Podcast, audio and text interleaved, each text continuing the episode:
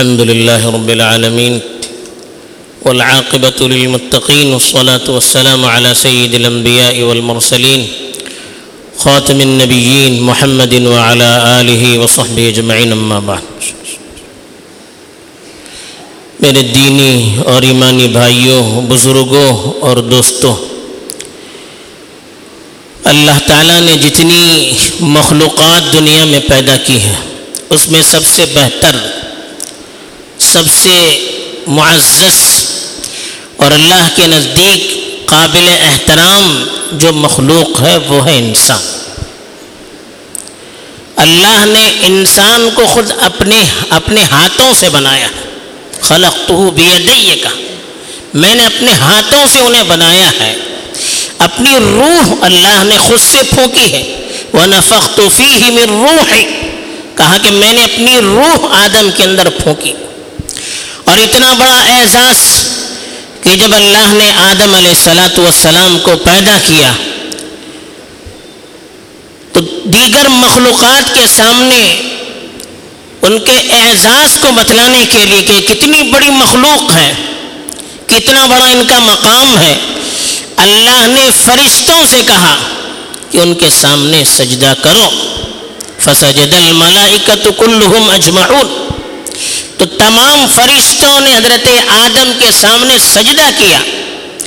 یہ آیت قرآن میں بار بار آئی ہے۔ اس طرح کی آیتیں جس سے معلوم ہوتا ہے کہ اللہ تعالیٰ انسان کے سامنے یہ بار بار تذکرہ کرنا چاہتے ہیں کہ تیرا اعزاز کتنا بڑا ہے کہ فرشتوں کو میں نے تیرے سامنے سجدہ کروایا ہے۔ اب تیرا کتنا بڑا مقام ہے۔ اور اللہ نے خود قرآن مجید میں فرمایا کہ وَلَقَدْ كَرَّمْنَا بَنِي آدم وَحَمَلْنَاهُمْ فِي الْبَرِّ وَالْبَحْرِ کہ ہم نے آدم کی اولاد کو بڑا اعزاز دیا، خشکی اور سمندر میں ہم نے اسے غلبہ دیا۔ اور ہماری بہت ساری مخلوقات پر ہم نے اسے فضیلت دی۔ اور پھر اس سے بڑھ کر اعزاز یہ ہے کہ اللہ تعالیٰ نے انسان کو عقل دیا، صحت دیا، اور انسان کے اندر خود انہی میں سے نبی بھیجے، جتنے بھی نبی آئے، جو اللہ کا پیغام دنیا تک پہنچانے کے لیے آئے تھے، سارے پیغمبر انسانوں میں سے تھے۔ کسی فرشتے کو اللہ نے پیغمبر نہیں بنایا۔ کیوں؟ انسان کا مقام بتلانے کے لیے۔ اور انسان کی ہدایت کی ذمہ داری خود اللہ نے اپنے ذمے لے لی۔ پیدا کر کے بیکار چھوڑا نہیں۔ کس کی عبادت کرنی چاہیے؟ کیسے زندگی گزارنی چاہیے؟ کون سے اخلاق کا، کن اخلاق سے اپنے آپ کو آراستہ کرنا چاہیے؟ یہ بھی اللہ نے خود بتایا کیوں کیا ہے؟ انسان کی اہمیت کی وجہ سے، انسان کی قدر و قیمت کی وجہ سے۔ مقصد یہ تھا کہ اتنا بڑا جو انسان میں نے پیدا کیا ہے، یہ انسان سوائے میری عبادت کے اور کسی کی عبادت نہ کرے۔ لا تسجدوا للشمس ولا للقمر واسجدوا للہ الذي خلقهن کا۔ کہ آپ سورج کو سجدہ مت کریں، چاند کو سجدہ مت کریں، بلکہ اس ذات کو سجدہ کریں جس نے ان ساری چیزوں کو پیدا کیا۔ اسی لیے قرآن میں اللہ نے فرمایا کہ دنیا کی جتنی بھی مخلوقات ہیں، وہ انسان کی خدمت کے لیے اللہ نے پیدا کیا۔ الم ترو ان اللہ سخر لکم ما فی السماوات و ما فی الارض۔ اللہ خود پوچھتے ہیں، کیا انسان دیکھتے نہیں؟ کیا تم دیکھتے نہیں ہو کہ اللہ تعالیٰ نے آسمان اور زمین کی ساری چیزیں تمہارے تابع بنا دی ہے یہ سورج اس کا کام یہ ہے کہ انسانوں کے لیے روشنی پھیلائے، چاند رات میں انسانوں کو راستہ دکھلائے۔ یہ درخت انسانوں کے فائدے کے لیے ہے جانور انسانوں کی خدمت کے لیے ہے یہ سمندر انسانوں کی خدمت کے لیے ہے جتنی بھی بڑی مخلوق آپ کو نظر آتی ہے، وہ سب انسانوں کی خدمت کے لیے ہے سب پر انسان اپنا کنٹرول کرتا ہے۔ تو کتنا بڑا مقام ہے انسان کا۔ اب اس انسان کو کرنا کیا چاہیے؟ جب اللہ نے ساری چیزیں انسان کے لیے دی ہے، تو انسان کو کیوں پیدا کیا؟ انسان کو اللہ نے اس لیے پیدا کیا کہ وہ اللہ کی عبادت کرے۔ ایک اللہ کے سامنے اپنا سر جھکائیں، ایک اللہ کی عبادت کرے، اس لیے انسان کو پیدا کیا۔ اور ساری چیزوں کو اللہ نے اس کے تابع کر دیا۔ اب اس سے بڑھ کر انسان کی کیا بیوقوفی ہو سکتی ہے؟ کیا حماقت ہو سکتی ہے؟ کیا کماقلی ہو سکتی ہے؟ کیا پستی ہو سکتی ہے؟ کیا ذلت ہو سکتی ہے کہ جو چیز انسان کی خدمت کے لیے اللہ نے بنایا، جن چیزوں کو اللہ نے انسانوں کے کنٹرول میں دیا، انسان کے تابع کر دیا، انسان ان چیزوں کے سامنے سجدہ کرے۔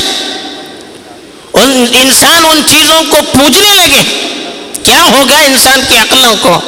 خاص طور پر افسوس تو اس وقت اس وقت ہوتا ہے۔ انسان کی عقلوں کی دیوالیہ پن کا احسان اس وقت ہوتا ہے۔ انسان کی بیوقوفی کا اس وقت بڑا احساس ہوتا ہے کہ ایسے لوگ جن کے ہاتھوں میں حکومت کی باغ دوڑ ہوں، جن کو لوگ بڑی عزت اور قدر کی نگاہ سے دیکھتے ہوں جن کی وجہ سے لوگ یہ کہتے ہوں کہ ہماری عزت بڑھ رہی ہے۔ ایسے لوگ ان پتھروں کے سامنے جو خود ایک انسان نے اپنے ہاتھ سے بنائے، اپنے آپ کو جھکا دے۔ اس کے سامنے زمین پر ایسے لوٹ پوٹ ہو جائے کہ جیسے کوئی مٹی میں پڑی ہوئی چیز ہے، معمولی چیز ہے تن کا ہے۔ کیا اتنا ذلیل ہو گیا انسان؟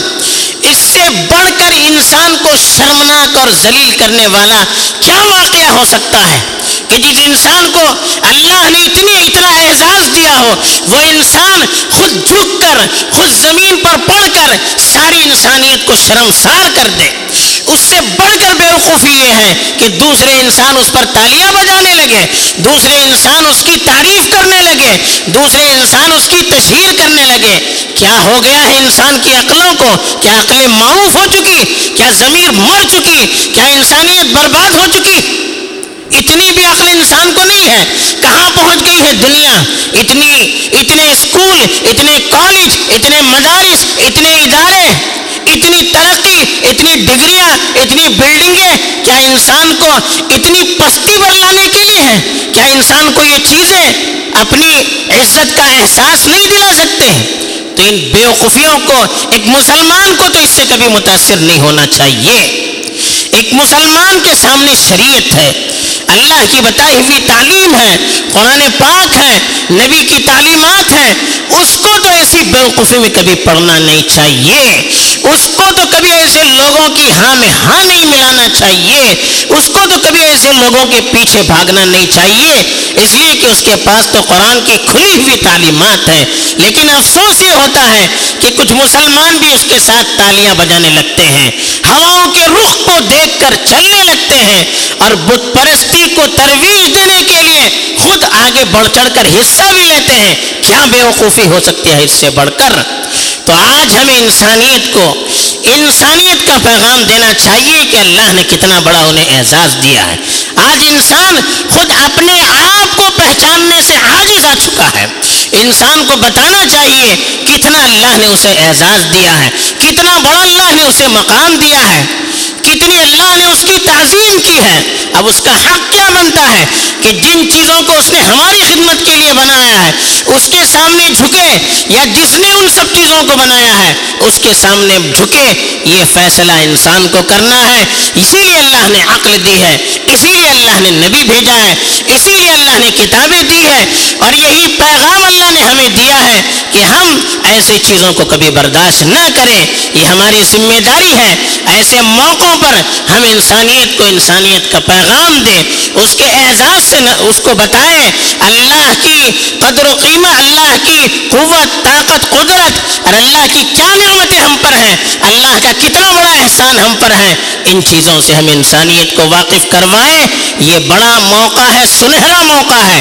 اگر اس موقع سے ہم نے فائدہ نہیں اٹھا لیا، پھر آگے کو کیا ہو سکتا ہے؟ اللہ اس کا محافظ ہے۔ اللہ تعالی ہمیں سمجھ دے اپنے آپ کو سمجھ کر خدا کی بندگی کرنے اور خدا کی بندگی کے سامنے ساری انسانیت کو جھکانے کے لیے کام کرنے کی ہمیں توفیق دے۔ آمین۔ و آخر دعوانا ان الحمد للہ رب العالمین۔